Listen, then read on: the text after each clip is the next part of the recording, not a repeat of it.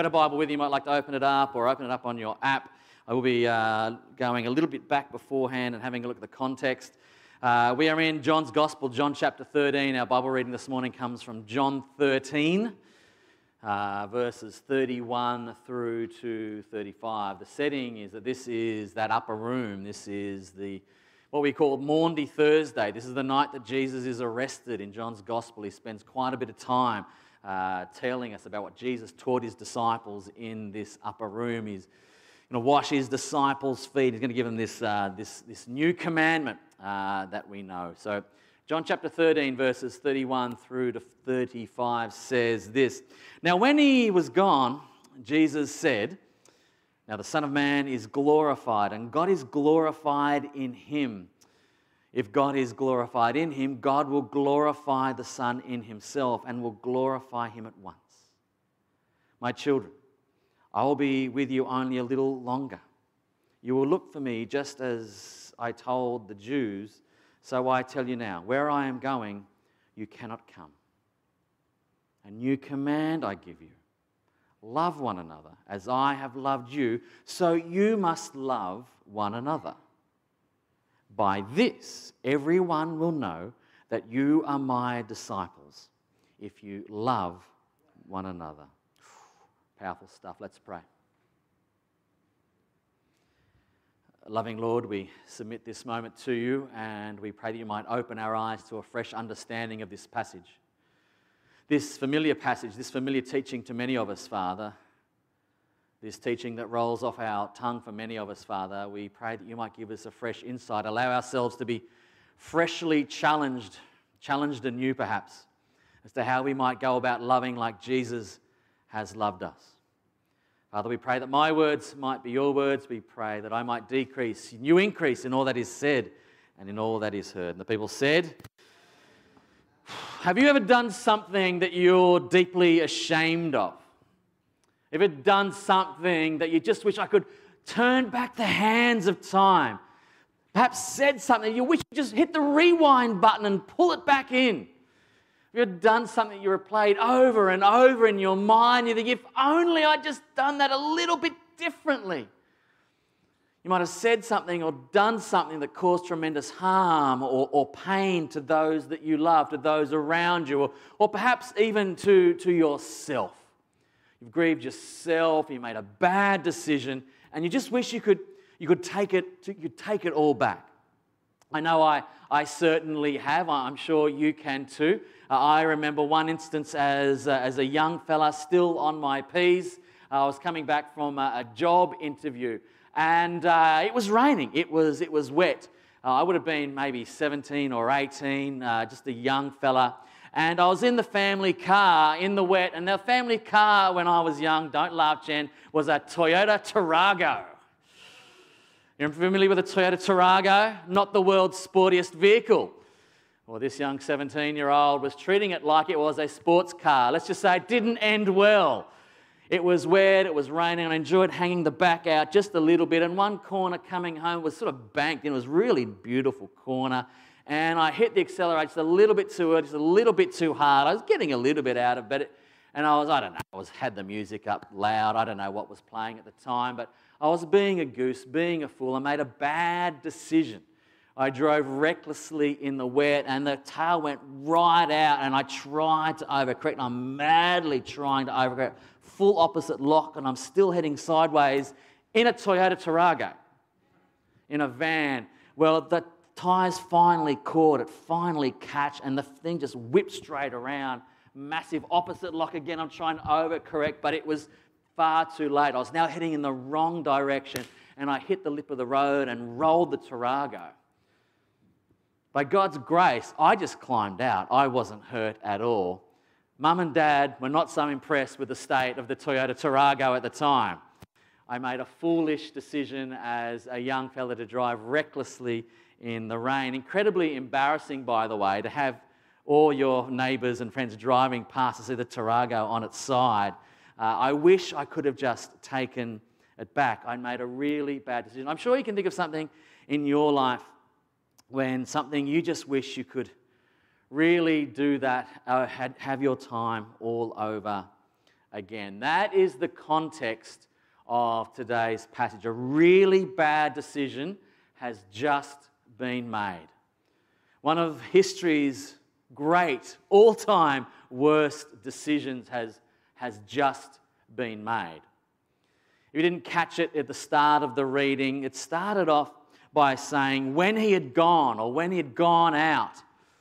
If you maybe caught the reading in the first run through just there, maybe you even caught it, wondered, hang on for a Pete, when who had just gone out? It's always, always important to be looking at our passages in, in context. And so it's important to know the context of this famous teaching of Jesus about a new commandment. Well, when who had just left, when who had just gone out? Well, it was Judas Iscariot. Judas has just left. He had just gone out to betray Jesus. He's just slipped out into the night. And he's agreed for 30 pieces of silver. By the way, as a little aside here for you history buffs, 30 pieces of silver was the price that a slave owner would be paid if their slave was, was killed or was injured. So if you had an animal that, that gored somebody else's slave, 30 pieces of silver was the price you'd have to pay to reimburse the owner of that slave. So think about that as we think about Jesus' command here this morning. He'd slipped out into the night and was about to turn Jesus over to the authorities. He must have been in turmoil, pulling himself this way and the other. He'd realized that things were really starting to get serious now. Remember, this is the point in time which Jesus has ridden triumphantly into Jerusalem. Jesus is at the height of his popularity. We already know that the authorities are trying to kill him. And so you can imagine Judas being torn each way, going, What shall I do? I really I want to get on board this Jesus train, but the authorities have got it in for him, and things really start to be reaching their crescendo. And finally, he makes his decision and he, he pulls the pin, and the deed is done. One of history's greatest betrayal is about to take place. By the way, this isn't the only betrayal, of course, that Jesus suffers that night. Peter, a few hours later, the disciple Peter would also go on to deny that he even knew Jesus. In fact, he did this three times over. Such was the, the level of betrayal that Jesus suffered that day. We do know that Peter was instantly remorseful. We do sort of get a, get a picture of Peter walking the streets of Jerusalem, uh, think tears streaming down his face, instantly realizing, What have I done? Instantly berating himself for his cowardice and for his failure.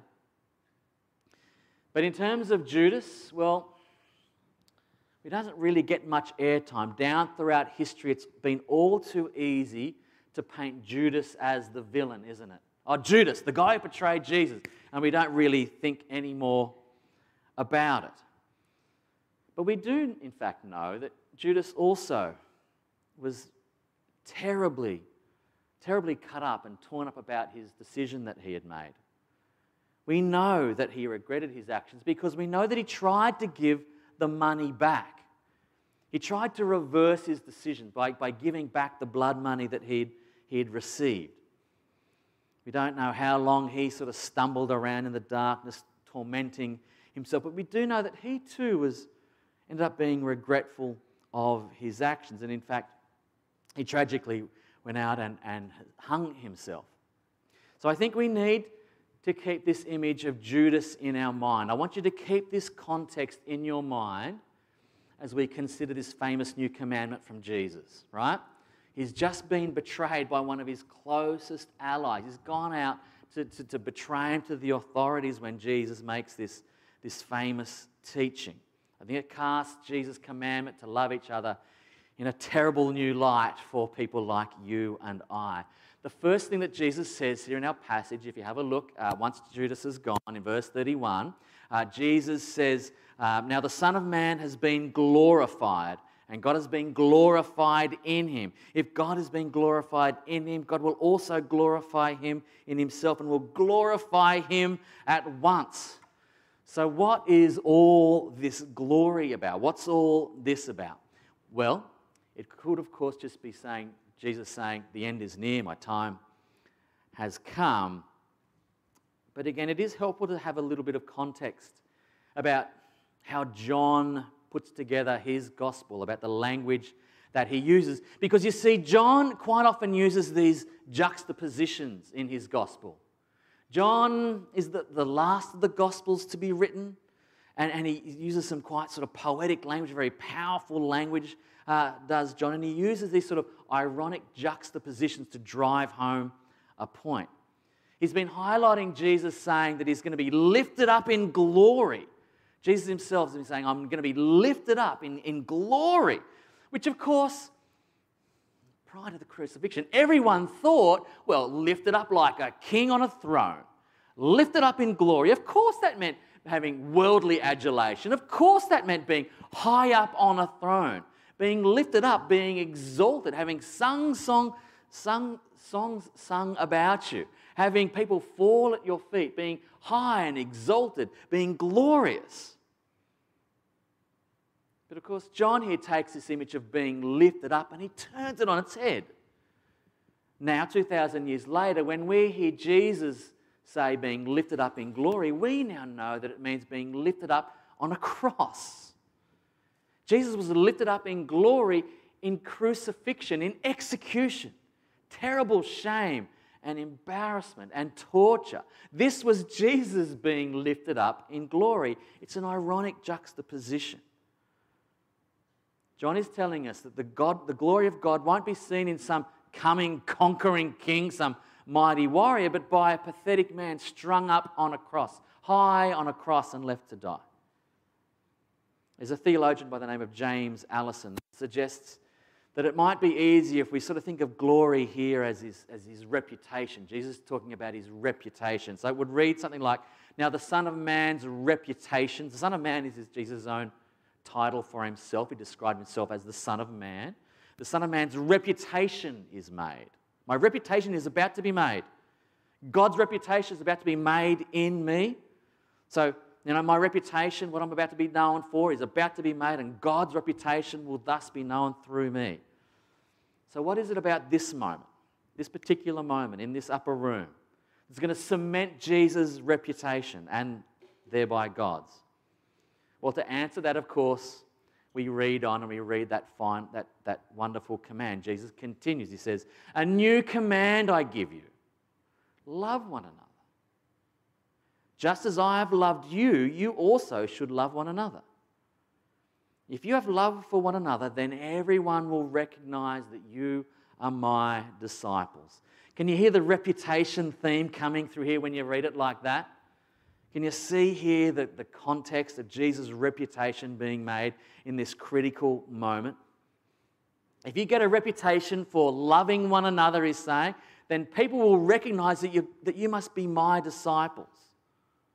And in turn, Jesus' reputation for being incredibly loving reflects on God being a God of, of love, a God who loves no matter what. So, why is it this moment that Jesus' reputation is about to be made? Well, it's at this point that Jesus had a real choice, didn't he? Judas has just slipped out to betray him, and, and Jesus has a real, a real choice to make. In worldly terms, he can either save his skin and continue his, continue his ministry, or he can submit himself to the course of history that Judas has just set off. Remember, he's at the height of his worldly popularity and power at this point. Earlier, he'd been welcomed as the coming king to Jerusalem, what we remember as Palm Sunday. Hosanna. They welcomed Jesus as a king. The whole of Jerusalem went out to meet him. So at this point, you get the sense Jesus could have really teed off quite a revolution. He really could have caused a real headache for the Jewish authorities and indeed the Romans at this point. Many people were, in fact, expecting that that was what he would do. And at this point, he's in a room with, with his closest buddies, at least we can only assume, 11 loyal other blokes beside him. Why this is important is because John makes it very clear that Jesus knew what Judas was about to do. Think about that. Jesus knows what's going on in Judas's mind. He knows what he's slipping out to do. He's got 11 other loyal men beside him. He could easily have called Judas out and had him beaten up or killed and continued on with his merry revolution, with his, with his ministry. But after this event here, his fate, at least in earthly terms, is, is sealed. Once he's under arrest by the Romans, his fate is, is sealed. Of course, he could have called down legions of angels to smite his enemies, but he chose not to do that either. He submitted to the course of action that Judas has, has set himself on. So here Jesus has a choice to make. He can either save his skin by, fight, by fighting or fleeing, or, praise God, he can make the decision to really radically love. To love even those who are just left to betray him, to betray him to death. Even those that were hell bent on destroying him. Jesus' love and mercy for all people, even his betrayers, is unshakable. Isn't that good news? That his love for us is unshakable. He continues this sort of amazing, amazingly gracious love right to the very end. As they're driving nails into his flesh, what is he saying? Father, forgive them, for they know not what they are doing. Whether it's Peter denying that he even knew this fella, or Judas receiving his 30 pieces of silver to betray him, or the Roman soldiers hammering nails into his flesh, Jesus never stops loving. Isn't that astounding? Isn't that amazing? Take a moment, just think about what Jesus is saying here. In that context, love one another as I have loved you. And it's by this that the whole world will know that you're my disciples. I don't know about you, but I reckon that's a pretty tall order. I reckon that's, I reckon that's pretty hard to do. I reckon this really highlights what a radical thing it is to call yourself a follower of Jesus, a disciple of Jesus. If this is what we are called to do, to love even those who would betray you. But what about Judas? What comes of, what comes of him? And how would Jesus have treated Judas if he ever had the chance to meet him? It didn't work out. Unlike Peter, by the way, if you know your Bible, you'll know that subsequent to the resurrection, Jesus had a chance to reinstate Peter around a fish breakfast. Jesus mercifully, graciously says, gives Peter an opportunity to repent and to declare his love for Jesus three times over, the same way that he had denied him earlier. But for Judas, that wasn't the case because he took his own life. But I reckon, I reckon that Jesus' heart would have been breaking for Judas for that empty seat when the disciples would gather after the resurrection. I actually don't think that, unlike the church for the, or basically all of Western society for the last 2,000 years, having Judas as basically as a, a byword for a betrayer, for an evil person, I don't think that would have been Jesus' attitude. He washed his feet. He washed, his, he washed Judas's feet. Such is Jesus' love for Judas, his own betrayer. This is radical stuff, isn't it, Maria? It's hard to live out. I reckon Jesus would have forgiven Judas had he have had the chance. I've got to tell you, there have been a few people over the years that have left churches that I've been a part of, churches that I've, I've led, and have done so, to be honest, in less than gracious circumstances in circumstances that are less than full of integrity. And it's been hard to, to reach out and to love that person. I've really, if I'm honest with you, thought I've been doing pretty good not to call them out on their unloving behavior. But nevertheless, Jesus calls us to love as he has just loved us, washing the disciples' feet, even those that would betray him. So, the question I think for us this morning, the challenge for us this morning is, is fairly clear, isn't it? How are we going to go and do likewise? The question for us is how are we known? Are we known as Jesus' disciples by our love for each other? When people think of you, what do they think of? What are the descriptors that they would use? Are you known? Do you have a reputation for being a loving person? Are you known as that Jesus person, that Jesus follower, the, the Jesus freak, they might even call you, the God botherer, I called one time in one of my workplaces. Oh, he's a bit of a, you a God botherer.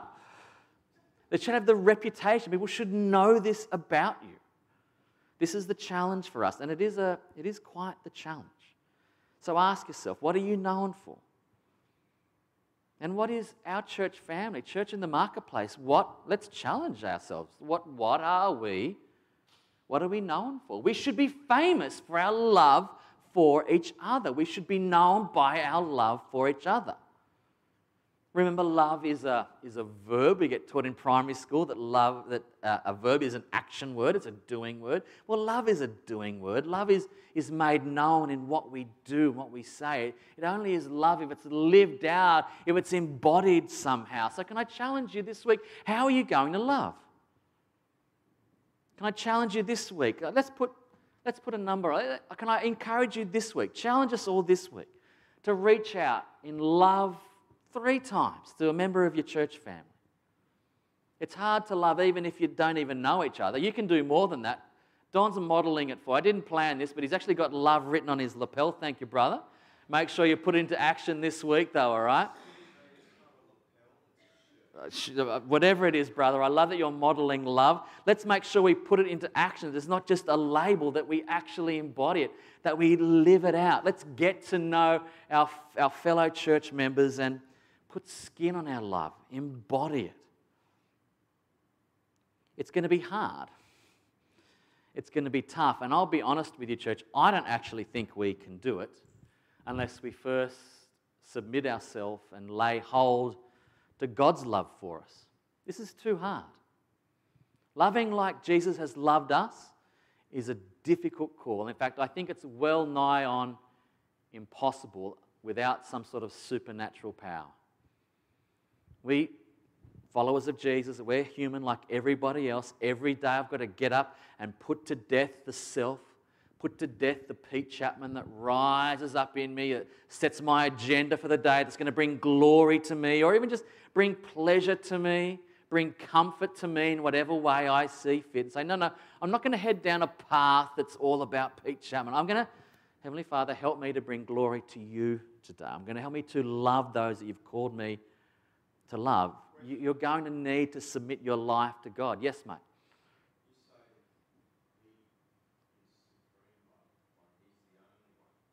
Yeah, God is love, yeah. Well, I think really if we're fallen beings, we're trying to do our best to get to this level. But I think, I don't know about you, I mean, I, I struggle with this stuff. You know, I struggle with loving like Jesus has loved me, you know?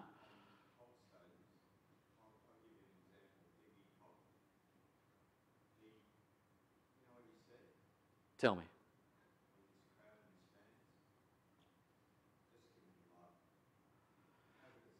Yeah, love is universally known. We all want to be loved. So I think all human beings have eternity in their hearts. So the punters out in the street, we all want to be loved. I suppose from a Christian perspective, we're never going to struggle. you know what I mean? We're all going to struggle. We're all going to struggle to live up to this, to this, this standard that Jesus has, has set for us. So can I challenge you? To make sure that you submit your life to Jesus Christ and say, Here I am, Lord, I'm, I'm surrendering. I'm giving my life over to you. I'm saying, Lord, I'm not going to be able to do it in my own strength. Come and take charge of, of my life. Here I am.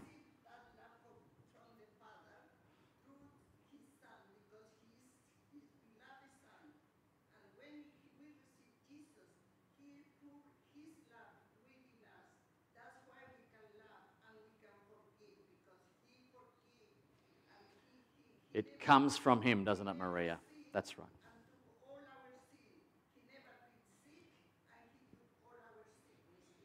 Yeah. What I'm saying is, what I'm saying is, that's right. What I'm saying is, we need His power to do it, don't we? We're not going to be able to do it in our own strength. Stop trying, Christian. Stop trying to do it in your own strength. It's going to be too hard. And frankly, I'm sick and tired of trying to crank the church's handle to get you all just to do stuff for the sake of doing stuff and simply running programs for the sake of running programs. Our first love should be for God, and then as a result, we love because He first loved us, yes? So this week, let's love like Jesus has loved us. Let's commit ourselves to reaching out three times and a little service of love. It might just be a phone call, it could be as simple as a text message. Encouraging someone for something. A little act of love can be so powerful. Let's make sure we are known as his followers, as his disciples this week, this week by our love for each other. Amen? Let's pray. Loving Lord, this is a tall order. This is a difficult task, and we can only do it in your strength, Lord to love like Jesus has loved us, even those that would betray us. Help us every day to wake up and be like Jesus, to love like Jesus, Father. Send your Holy Spirit to equip us, to empower us to do just that. Even those that are unlovable, even those who drive us up the wall, even those for whom we don't have a lot in common with, perhaps even those perhaps that make us angry or sad. Help us to love like Jesus, to reach out, to forgive in gracious love, in a love that is unending, in a love that is unswerving. Help us to love like Jesus has loved us this week. In Jesus' name. The people said, Amen. We're going to stand.